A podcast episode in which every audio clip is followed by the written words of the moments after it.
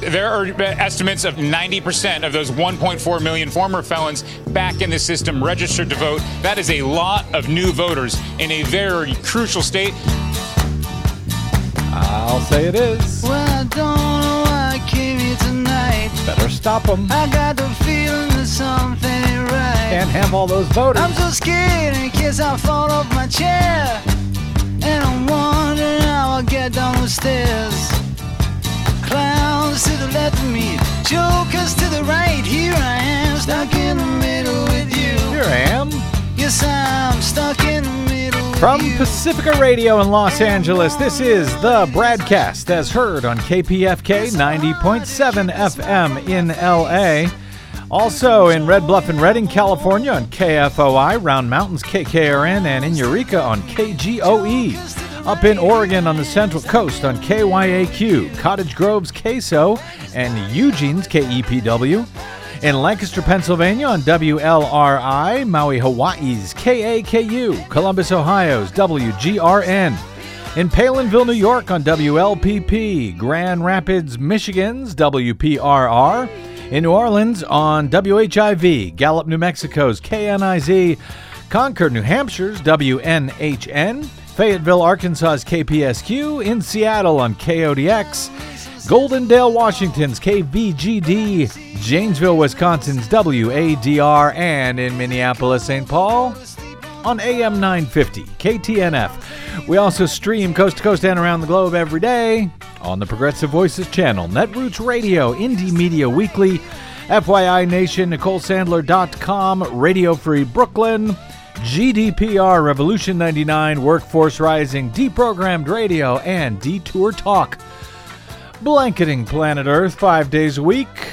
I'm Brad Friedman, your friendly investigative blogger, journalist, troublemaker, muckraker, and all around swell fellow, says me from bradblog.com. Thank you for joining us for another thrilling edition of the world famous Bradcast. Glad, glad to have you here today. Action packed. Uh, we'll see. we'll see. In addition to the blue tsunami election last November, speaking of action packed, that swept dozens and dozens of new Democrats into the U.S. House of Representatives. Taking back a majority for the Democratic Party and putting at least a few much needed brakes on Donald Trump's out of control presidency and a similarly out of con- control, insane GOP agenda. There was uh, also good news for voters in state and local races across the nation, including a number of important ballot measures adopted by voters. Perhaps none of them more important to the nation as a whole, in fact, than Florida's Amendment 4, which passed overwhelmingly by almost 65%. The uh, measure ends the uh, state of Florida's long shameful prohibition on former felons ever regaining their right to vote in the state, as has been the case there for decades and decades. And that means that some 1.5 million previously uneligible voters, former felons who long ago completed their sentences, are now finally able to participate in the, what I would argue in any, in any event, is the most crucial part of our representative democ- uh, uh, democratic society. That would be our elections and voting. But uh, as many as a million and a half new voters in the Sunshine State could very well change the outcome of elections, not just in that notoriously closely divided state, but it could have an effect nationally on the presidential election in 2020. And that in no small part, I suspect, is why Republican lawmakers this week are quickly moving legislation through the currently GOP controlled state legislature that would put restrictions on Constitutional Amendment 4 that was so overwhelmingly adopted last November by voters of all political stripes, I should note. The proposed bill is the worst case scenario of what could have been introduced, says Ashley Thomas today, Florida State Director of the Fines and Fees Justice Center. That, according to Talking Points Memos, Allegra Kirkland today. Phil Telfeyan, the Executive Director of Equal Justice Under the Law, called this new bill's language, quote, particularly devastating and says, quote, this pending legislation accelerates the need for litigation and for the courts to protect the constitutional rights of people who live in Florida because the legislature is obviously not willing to do that. Well, knock me over with a feather. The uh, Florida Republican Florida legislature is not willing to do the right thing. To, what? to protect people's right to vote, especially if they think they might vote against them. Say it ain't so. Well, the ACLU of Florida appears to agree that uh, legislation, I'm sorry, litigation may be necessary in response to this legislation. Its executive director, Dr. Micah Kubic, will be here momentarily to detail what the GOP is actually attempting to do in hopes of thwarting the will of voters in Florida and, uh, as I say, affecting the entire nation. Uh, so he'll be here to explain what they're doing and what the ACLU intends to do about it. But before we get to uh, my guest momentarily here, some quick 2020 election related news. Texas Democratic 2020 presidential hopeful Beto O'Rourke is calling for an end to what he sees as, quote, racist voter ID laws in his first presidential campaign stop in New Hampshire, a state which is still allowed for some reason to hold the first in the nation primary election and where there has been uh, much controversy over recent years about such laws as Republicans continue to try to make it harder for Democratic leaning voters to vote with the passage of uh, unnecessary laws that, in fact, do more to prevent legal voters from voting than from stopping any potential unlawful voters from being able to vote at the polling places. Speaking at Keene State College on Tuesday, the former Texas congressman also called for expanding same day voter registration. Oh, they're not going to like that idea down in Florida in the legislature, as well as uh, federal federal oversight of the voting system.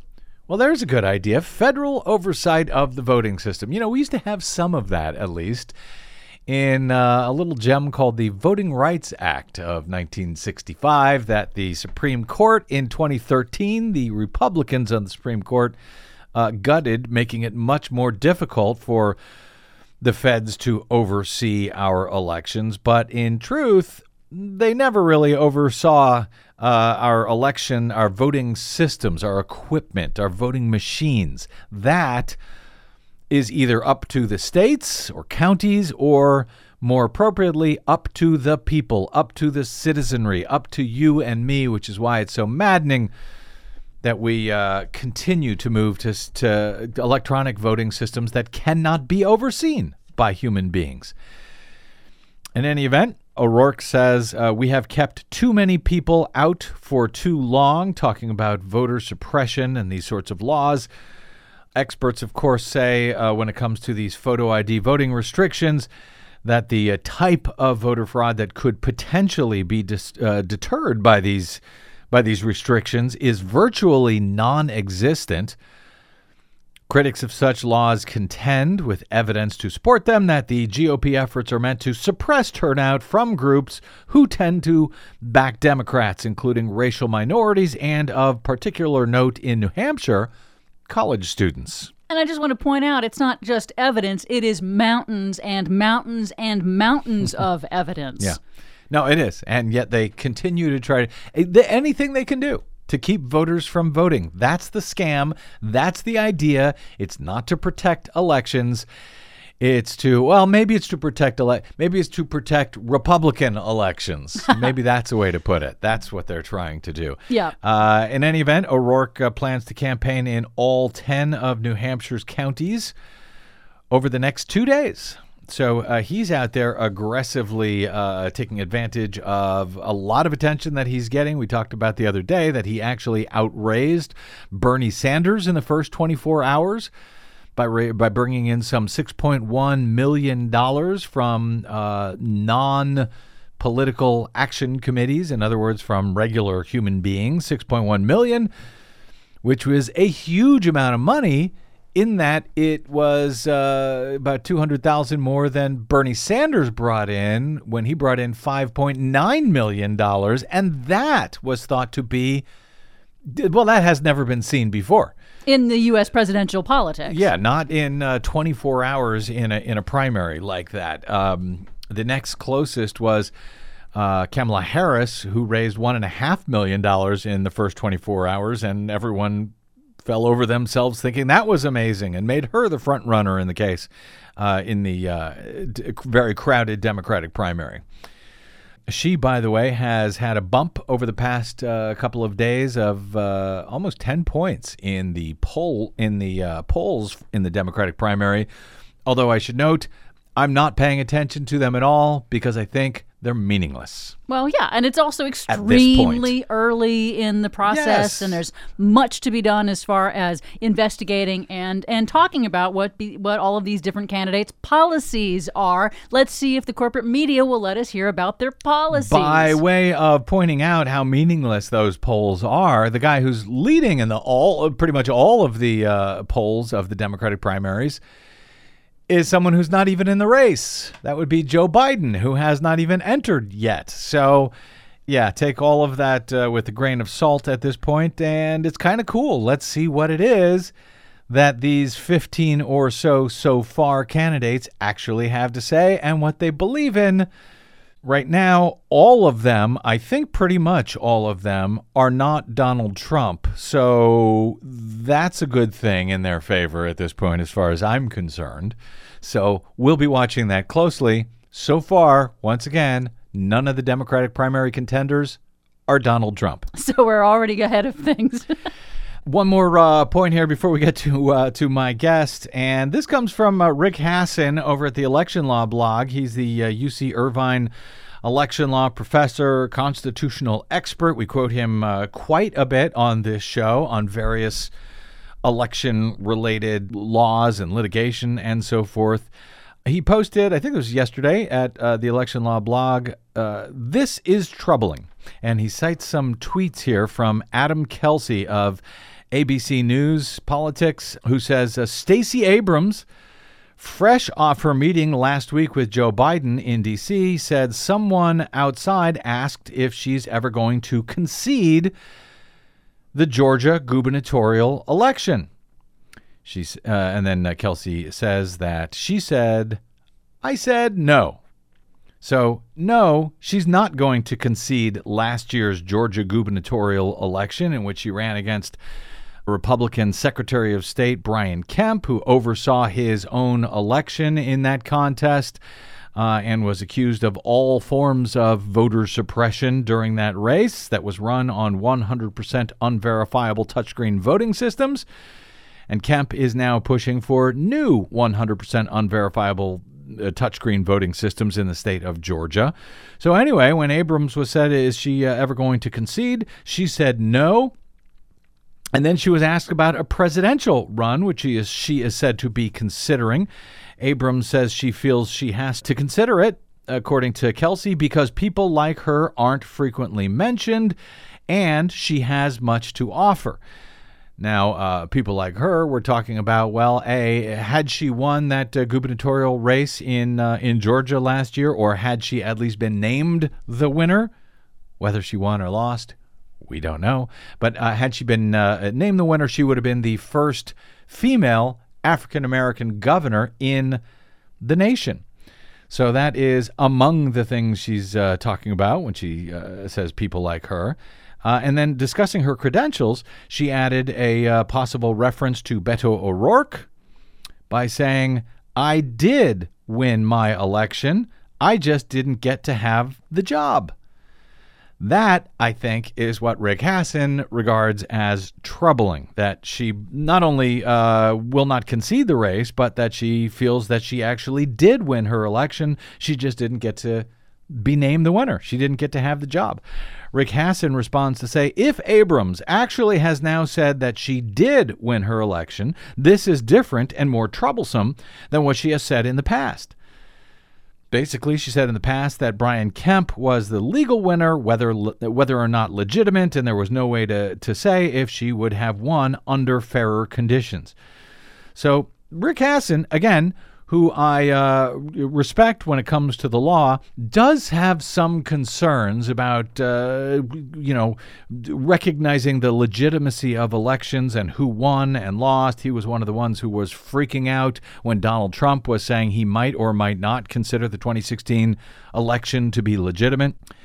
I was not freaking out about that because I have a question. I have questions about a lot of elections that the citizens are not allowed to oversee to find out who actually won or lost. And nowhere more is that more so the case than in Georgia, where nobody across the state can oversee any votes to find out whether any of them were recorded accurately as cast at the polling place because they use 100% unverifiable election uh, uh, voting systems across the entire state. Which don't even have any kind of paper, so there would be nothing to go back and look at to try to figure out who won the election. Correct.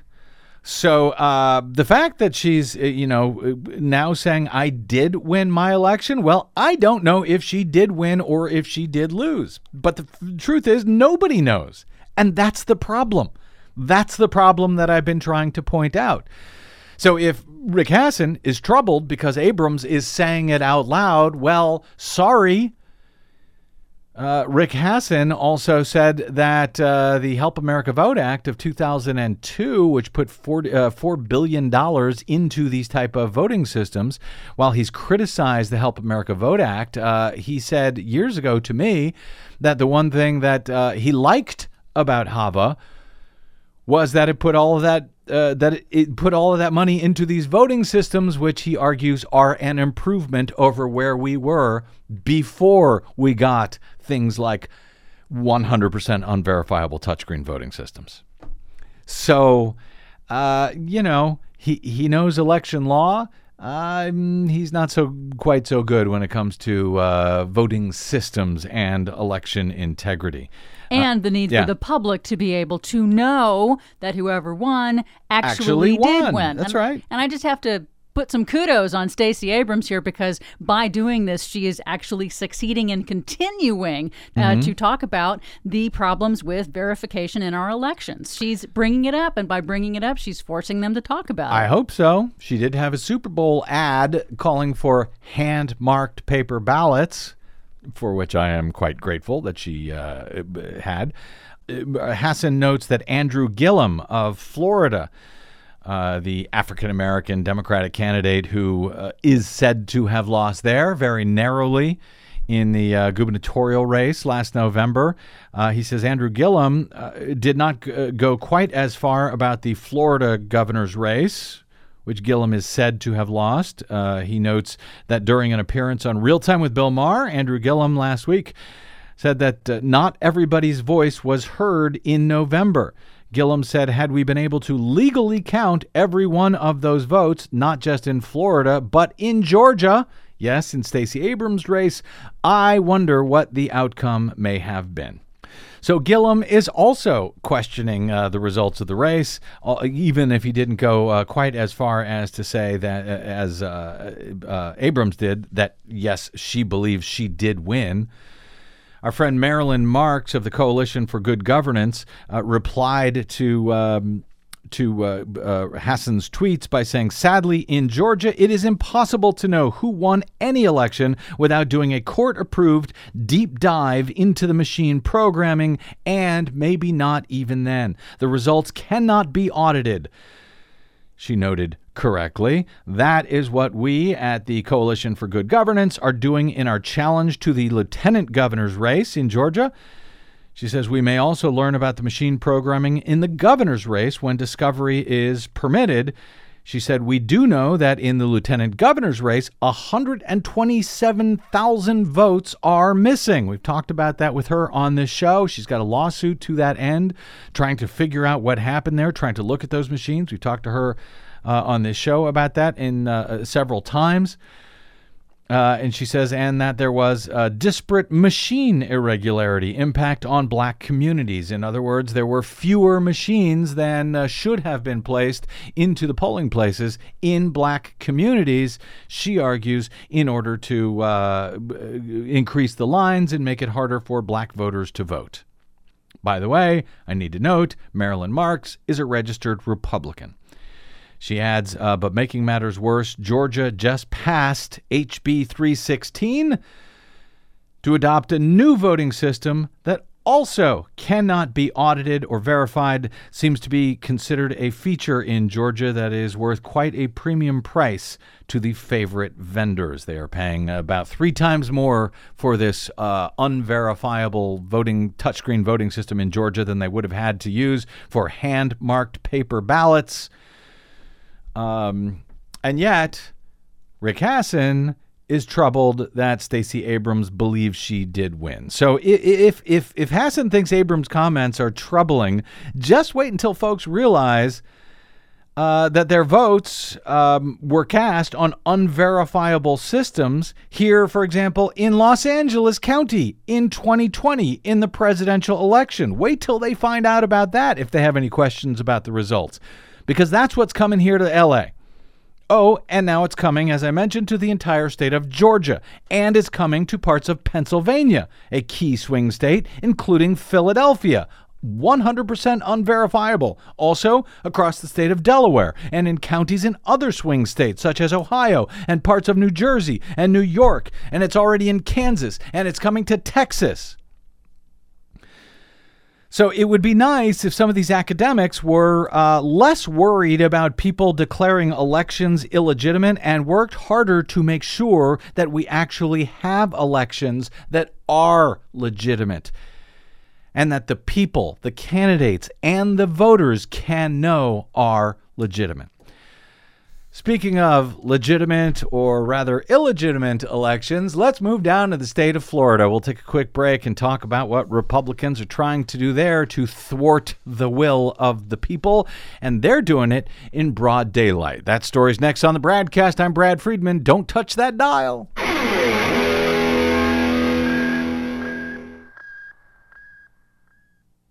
What the public hears on the public airwaves matters. At the BradCast, we do our best to bring you accurate news and analysis on the issues that actually matter, and we do it all independently without corporate or political influence.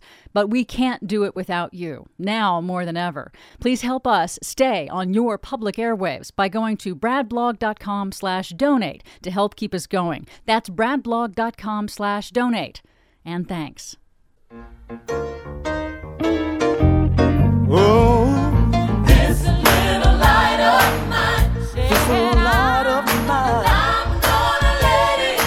Welcome back. It's the BradCast. Brad Friedman from BradBlog.com. After the Civil War, as voting rights reporter Ari, Ari Berman explained at Mother Jones last year, the white Confederates who still controlled Florida had a problem. The state had been forced to accept the 13th, 14th, and 15th Amendments, which guaranteed equal rights for newly freed slaves in order to rejoin the Union. And now black registered voters outnumbered white ones. White Floridians responded by adopting a constitution in 1868 that disenfranchised anyone with a felony conviction and added to the felony roster a variety of crimes they believed African Americans were likelier to be convicted of. One Republican leader said the law would keep the state from becoming, quote, N wordized. A decade later, more than 95% of people in Florida's convict camps were African Americans. The long list of crimes considered to be felonies in Florida now includes some 533 different infractions, including crimes like disturbing a lobster trap and trespassing on a construction site, according to Berman. Those are all now felonies. The result, at least prior to last November's election, a full 10% of the state's adult population was ineligible to vote because of a criminal record, including one in five African Americans. More than 1.7 million voters in the tightly divided swing state were kept out of the democratic process entirely in Florida, even long after they had completed any sentence for their crime. They were done with their sentence, they were still not allowed to vote. But last November, in a landmark election during the midterms in the state of Florida, nearly 65% of voters in the Sunshine State across all parties voted to finally end Florida's shameful, decades old, lifelong prohibition on former felons being allowed to register and vote. It had been one of the last states in the Union to continue this embarrassing post Reconstruction Jim Crow era relic, which has prevented millions from voting and from fully participating in society and their own supposedly representative democracy, under which they live and they pay taxes, even long after they had fully completed their sentences. Some previous state governors in Florida had tried to roll back this anti small d Democratic charade, at, at least in part, only to see such efforts reversed by subsequent state governors. So last year, the matter was finally brought to the voters to let them decide for themselves via ballot referendum for a state constitutional amendment. As organized by the Florida Rights Restoration Coalition, who gathered more than 800,000 signatures across the state to get this measure on the ballot last year. The Florida Rights Restoration Center is a nonpartisan, nonprofit organization led by Desmond Meade, a former felon himself and one who had been denied his right to vote for well over a decade in Florida, even after being released from prison in 2005. When Meade's wife Sheena ran for the Florida House of Representatives in 2016, Desmond was barred from voting for her. Well, last year's statewide gubernatorial and U.S. Senate races in Florida, you may recall, were notoriously close, leading to unprecedented statewide recounts, or what suffices for them in the state of Florida, as we covered in some detail on this program at the time. Uh, those ultimately resulted in narrow Republican wins in both of those cases. But on Amendment 4, the restoration of voting rights for felons upon completion of their sentences, including prison terms, parole, and probation, the voice of the voters was unmistakable. The measure was adopted overwhelmingly by Florida voters. 64.5% to 35.5%. That result well over the 60% required in Florida to adopt an amendment to the state's constitution, of course. That was achieved without even the uh, more than 1.5 million former felons who were still barred from voting last year, even on their own right to vote. Happily, however, the measure passed anyway, and it took effect on January 1 of this year disallowing, as the referendum noted, registration by former felons who had been convicted of murder or felony sexual offenses. But beyond that, its supporters, including the ACLU of Florida, argued that the amendment was self executing. In other words, as of January 1, former felons who met the amendment's criteria were and are at least according to the Florida Rights Restoration Coalition, the ACLU, and now, I believe, by most of the state's elections officials, free to register and finally participate in elections in the state.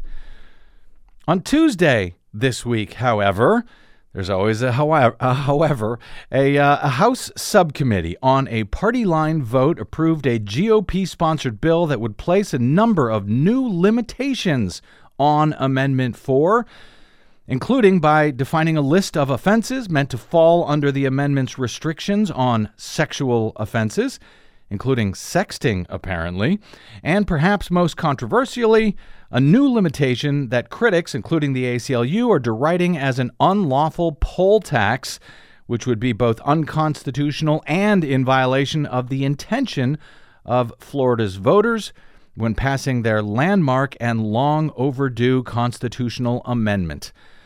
Kirk Bailey, political director for ACLU of Florida, responded to yesterday's Florida House vote as uh, by calling it an affront to Florida voters, one which raises quote serious constitutional concerns which thwart the will of the people and extends far beyond what any reasonable person would conclude the voters intended when they passed amendment 4.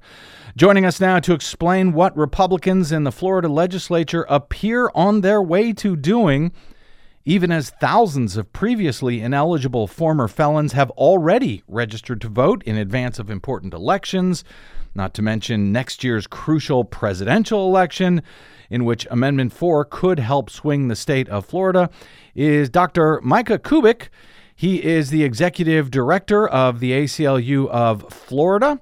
Uh, prior to that position, uh, he served in the same role as executive director of the ACLU of Kansas for three years, where he had the honor of taking on the notorious GOP voter fraud uh, fraudster, uh, Secretary of State Chris Kobach. Out of the frying pan and into the fire, Dr. Kubic. I, I knew I would screw up your name. Welcome to the broadcast, sir. Thanks very much for having me here. Uh, appreciate it. Uh, so, what what does this new measure aim to do? Uh, which, uh, as the ACLU argues, violates the will of voters on Amendment 4 last year? So, this new measure really tries to create new barriers, new obstacles for folks uh, to register to vote. Uh, it's completely unnecessary. Uh, last fall, the voters of Florida spoke loud and clear and said that they wanted uh, the 1.4 million uh, folks in our community who are not allowed to vote because of a past felony conviction. They mm-hmm. wanted to bring those folks uh, back into the fold to make sure that they had the opportunity to register and vote. Uh, the language of the constitutional amendment is crystal clear. Uh, it was crystal clear to voters. It was crystal clear to the Supreme Court of the state of Florida that had to sign off on the language going on the ballot. Uh, no one had any doubt about what they were voting for, uh, what it would do, when it would do it. Uh, and now, all of a sudden, there are some folks in the Florida legislature who don't want to follow the law, who don't want to follow the Constitution as amended, who don't want to follow the law of the state of Florida, and instead want to create an entirely new process, an entirely new way of doing this, just for the sake of creating some additional burdens and barriers uh, to people being registered to vote. And that's really a shame. Now, uh, do some, and we'll get into the specifics of what they are trying to do and uh, why uh, many are describing this as a poll tax, but uh, some Florida constitutional amendments do require legislation uh, to help enact them. In other words, the, the text on the ballot is necessarily very uh, short and sweet, and then there are then there's a law that need to be passed by the legislature to actually enact that constitutional amendment. No. So that's true, and this is not one of those. Uh, okay. So, in fact, the the way the language was written was written very deliberately mm-hmm. so that it would be self-executing. Uh, the Florida Supreme Court, when it was reviewing it, because the Supreme Court has to review all of the ballot language for it to go uh, on the ballot for the voters to review, also agreed that it was self-executing.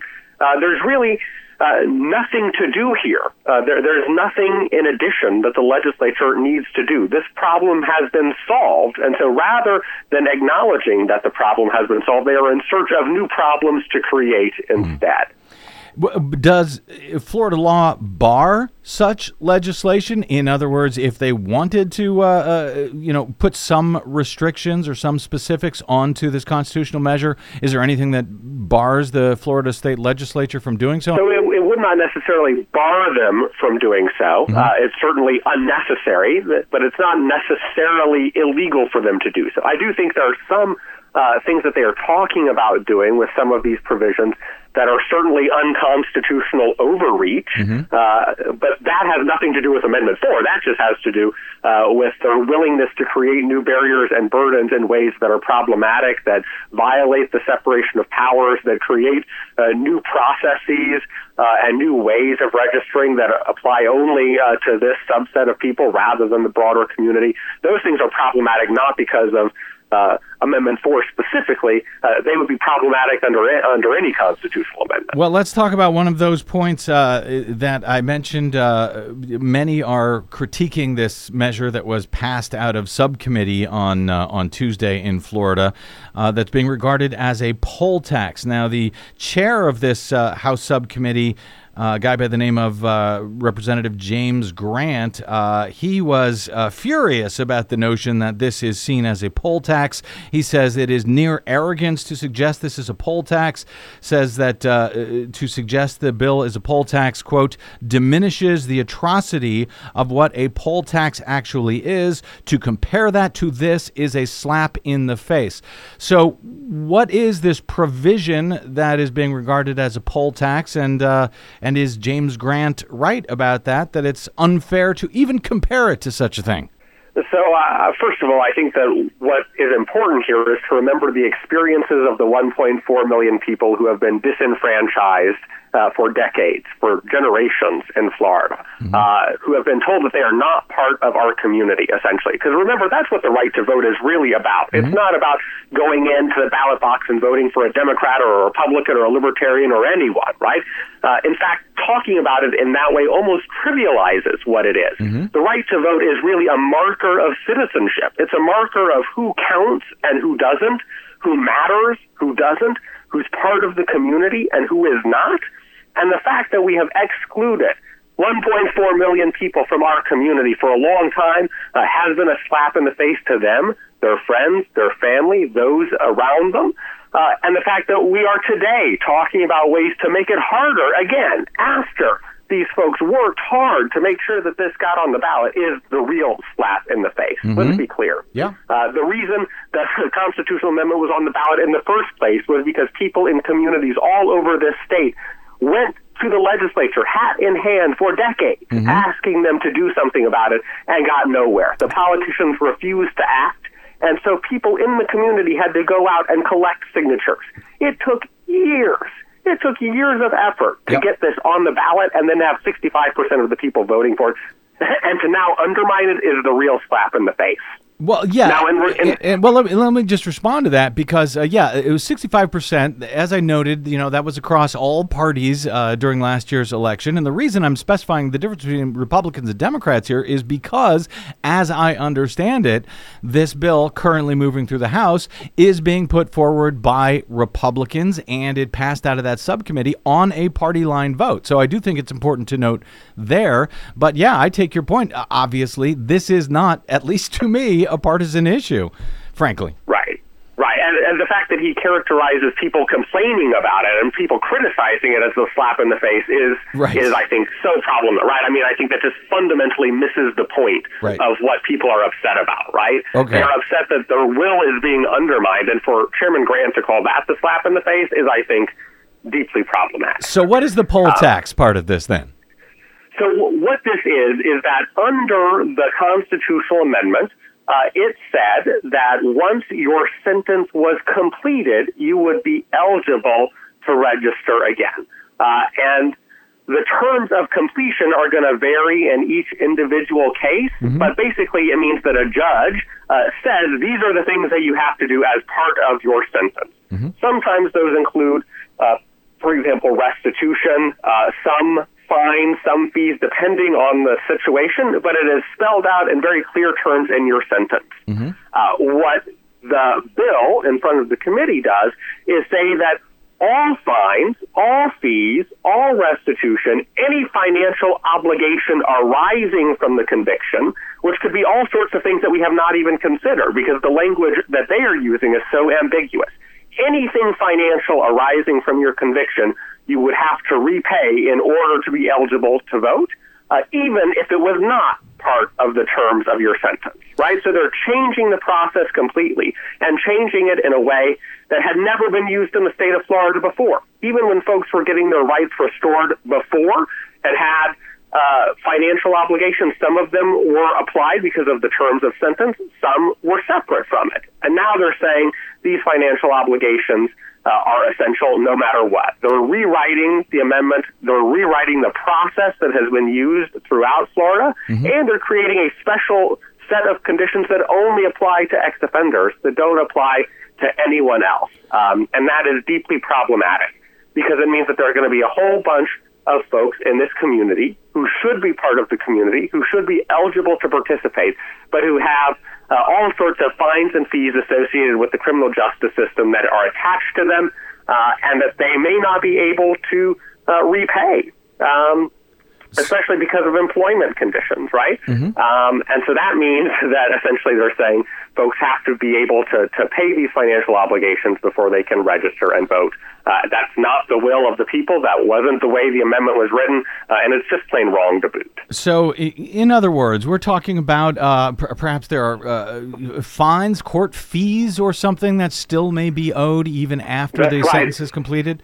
Or or judgments, uh, you know, particularly uh, judgments that might have been turned into civil judgments, where you're supposed to repay them over time rather than all at once. Or uh, there are all sorts of various fees that uh, that are attached to uh, probation or parole.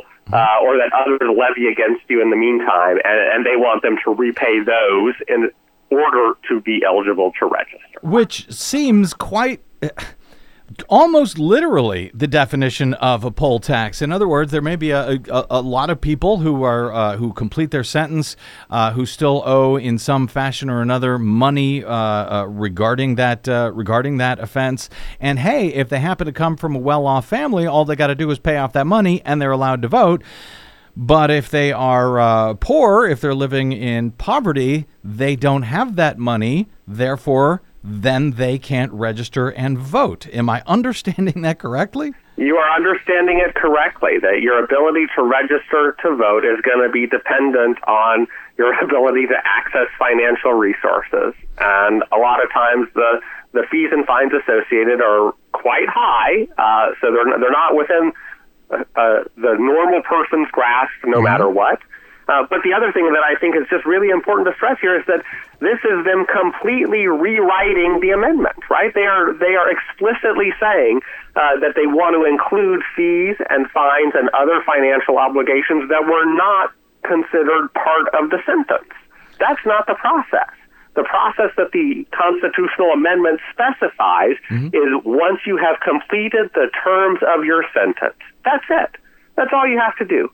Complete the terms of your sentence. And, and Um, and now they want to add all this other stuff into the mix to make it harder for people. And, And- that process is just wrong. And they were also uh, apparently trying to add a lot of uh, uh, of offenses, describing them as sex offenses, including, as I understand it, sexting and sex with animals. And somehow they were putting that on the list of things that could bar one from uh, from from voting for life, even under Constitutional uh, Amendment Four.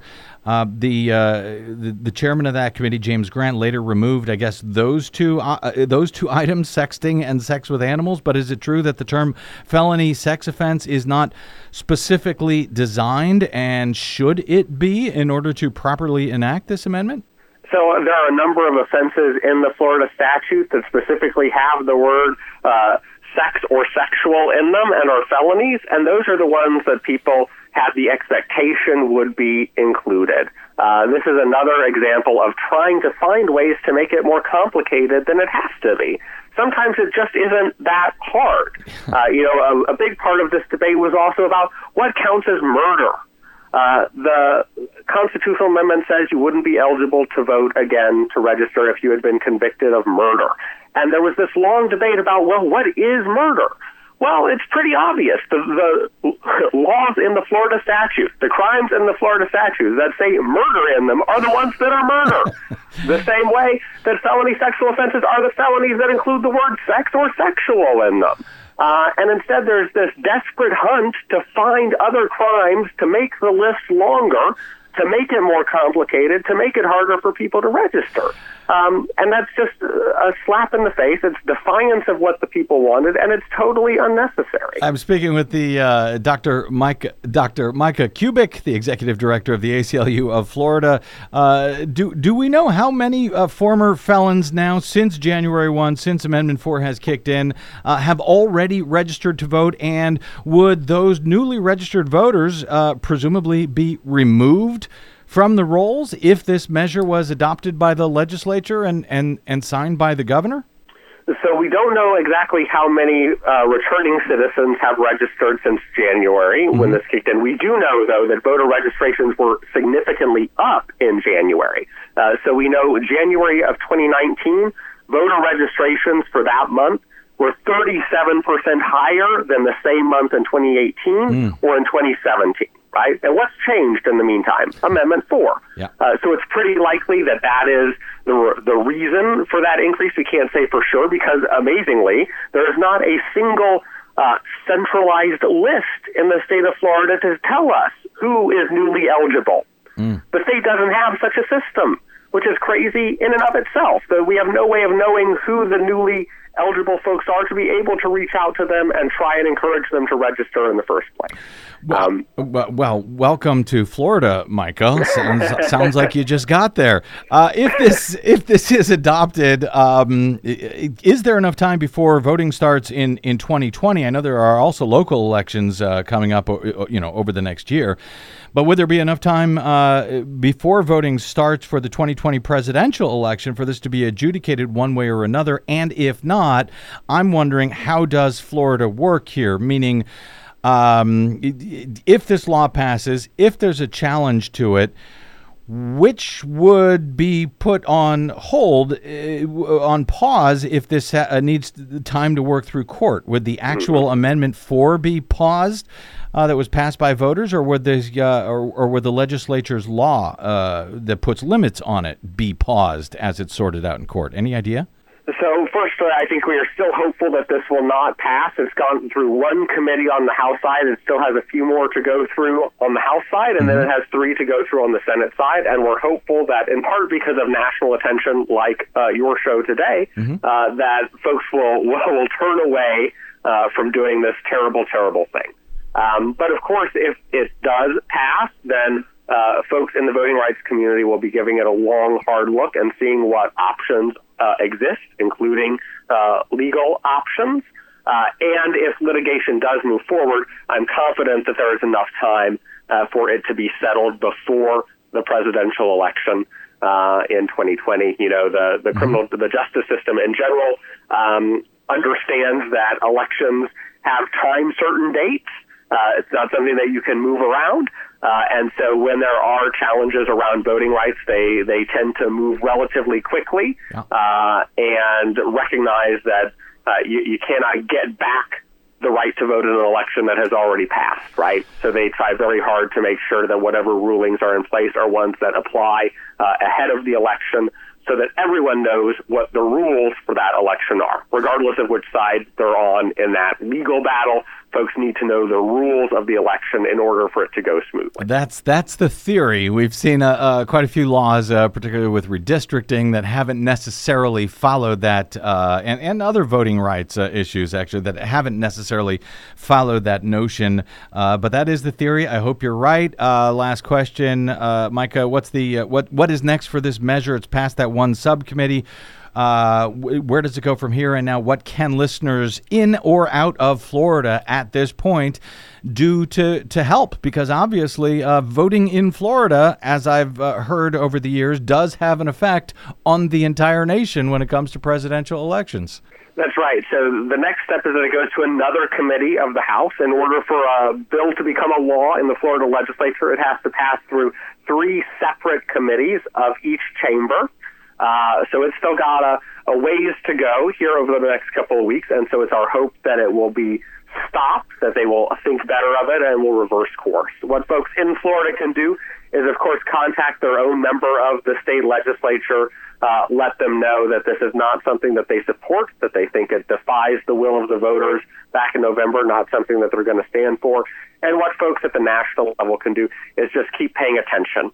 Uh, you know, the the passage of Amendment Four back in the fall was, I would argue, one of the biggest victories for voting rights that we have had in decades in this country. One of the biggest proactive victories, and that means that all of us who care about the right to vote, who want citizens to participate in our democracy, we've got to do everything that we can uh, to keep that victory, to make sure that it stays in place. Um, and having a whole bunch of eyes on Florida, watching every move, uh, and saying this is something that, that we're interested in, uh, that actually does make a difference. Dr. Micah Kubic, Executive Director of the ACLU of Florida. You can uh, find, follow, and support their work at aclufl.org. You can find them on the Twitters at ACLUFL. And by the way, the Florida Rights Restoration Coalition, which uh, is doing just extraordinary work uh, to get this uh, amendment passed in the first place and now, I guess, saved from the inevitable attacks. You can find their work at FloridaRRC.com and on the Twitters at FL Rights Restore.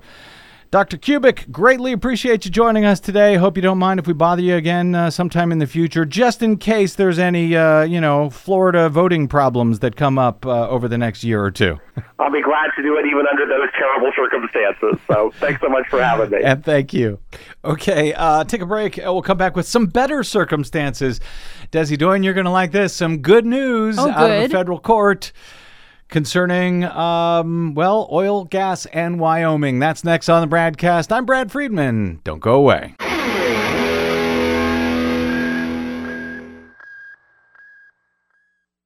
Hey, this is Brad. If you haven't noticed by now, it's no easy feat finding facts, real facts, not alternative facts, over your public airwaves. We try to bring you real facts, truth, and clarity without fear or favor each and every day on the broadcast. But we need your help to do it, and that help is needed more now than ever. Please stop by bradblog.com slash donate today. That's bradblog.com slash donate, and thanks.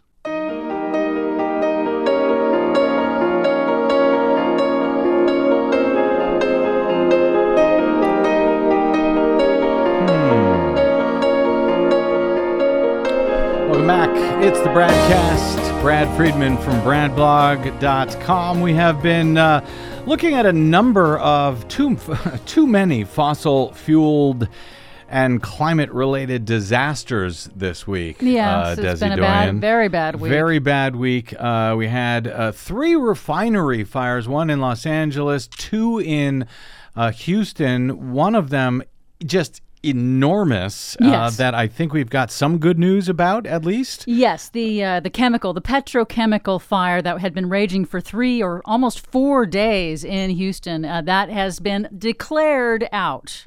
Putting out huge plumes of black smoke. oh, that spread across- across the Houston Yeah. region, and uh, they said the officials said there were no problems with air quality. They said it was within safe limits. Of course. but to be honest, this is Texas. That ain't saying much. yeah, that was the Texas Department of Environmental Mental quality. Yeah. Yeah, so nothing to worry about there. Also, we've got uh, a half a dozen upper Midwestern states that are still facing catastrophic record flooding this week, thanks to uh, fossil fueled extreme weather up there, as uh, Trump continues to regard the science of climate change as a hoax. Well, Finally, some good news here, and actually, um, uh, uh, some very good news here, which uh, one uh, group has described as the Holy Grail ruling that they have been waiting for in federal court. A federal judge on Tuesday blocked oil and gas drilling on almost 500 square miles in Wyoming and said the federal government must consider the cumulative climate change impact of leasing broad swaths of U.S. public land for oil and gas exploration. The order marks the latest in a string of court rulings over the past decade, including one last month in Montana, that have faulted the U.S. government for inadequate consideration of greenhouse gas emissions when approving oil, gas, and coal projects on federal land. U.S. District Judge Rudolph Contreras in Washington appeared to go a step further, however, than other judges in his order issued late on Tuesday. Previous rulings focused on individual lease sales or permits, but Contreras said that when the U.S. Bureau of Land Management, the BLM, auctions public lands for oil and gas leasing, officials must consider emissions from past, present, and foreseeable future oil and gas leases nationwide. So, not just one particular uh, well and the impact that the drilling might have, but actually the use of what they're going to pull out of the ground and the emissions that will be caused in the future, as I understand it. Yeah, this is a very big deal. The National Environmental Policy Act requires uh, whatever administration, the federal government must calculate the climate change impact. Now, previously, no one has really pressed the oil industry or any administration on why are you only calculating the impact from this small one acre, two acre lease, which is Right. not going to be huge? Whereas if you have to include large swaths, What comes of that and drilling on that one little that, acre? But, yeah. but even then, not just that one acre, but the entirety of the enti- of all the swaths put Mm-hmm. together, Mm. that's a huge impact, and that has big implications for climate change, as we already know. Contreras uh, writes in his ruling, uh, quote, given the national cumulative nature of climate change, considering each individual drilling project in a vacuum deprives the agency and the public of the context necessary to evaluate oil and gas drilling on federal land. This is big. The ruling coincides with, or arguably pushes back against, I would say, the aggressive push by the Trump administration to open more public lands to energy development, which uh, the Obama administration did as well. But Donald Trump is now doing it on steroids. Yes. It it came in a lawsuit that challenged leases issued in Wyoming and Utah and Colorado in 20 in 2015 and 2016 during the Obama administration. Only the leases in Wyoming were immediately addressed in Contreras's ruling, which blocks federal officials from issuing drilling permits until they conduct a new environmental review looking more closely at greenhouse gas emissions. yeah, so it's temporary, but it is a big deal. Well, it's temporary, but it's going to force this environmental review to Right. recognize the potential dangers that we are really talking about here. Uh, the case was brought by the uh, two advocacy groups, WildEarth Guardians and Physicians for Social Responsibility. Jeremy Nichols, uh, the program director at WildEarth Guardians, predicted that the ruling was going to have much bigger implications than just a halt to drilling in some areas of Wyoming assuming the government does what the judge has asked. Uh, Nichols said, This is the holy grail ruling we have been after, especially with oil and gas. It calls into question the legality of oil and gas leasing that, that is happening everywhere. Burning fossil fuels extracted from federal land generates the equivalent of 1.4 billion tons annually of the greenhouse gas carbon dioxide. That, according to a November report from the U.S. Geological Survey, that alone is equivalent to almost one quarter of total U.S. carbon dioxide emissions. I had not realized that. That's huge. Yeah. So uh, that's huge, and this ruling is huge, at least potentially. We will find out. No doubt Desi will be uh, have more on this, I suspect, in our upcoming Green News reports. Until then, we got to get out. My thanks to producer Desi Doyen and to my guest today, Dr. Micah Kubic of the Florida ACLU, and to all of you for spending a portion of your day with us or night with us. It's always greatly appreciated.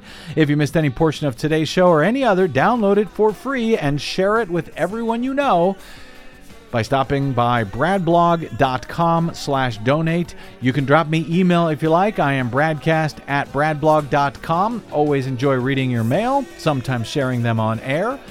Uh, and find, follow, and share what we do on the Facebooks and the Twitters at the Brad Blog. Finally, my thanks, as ever, to those of you who stop by bradblog.com slash donate to help us do what we try to do every day over your public airwaves. We cannot do it without you and your support.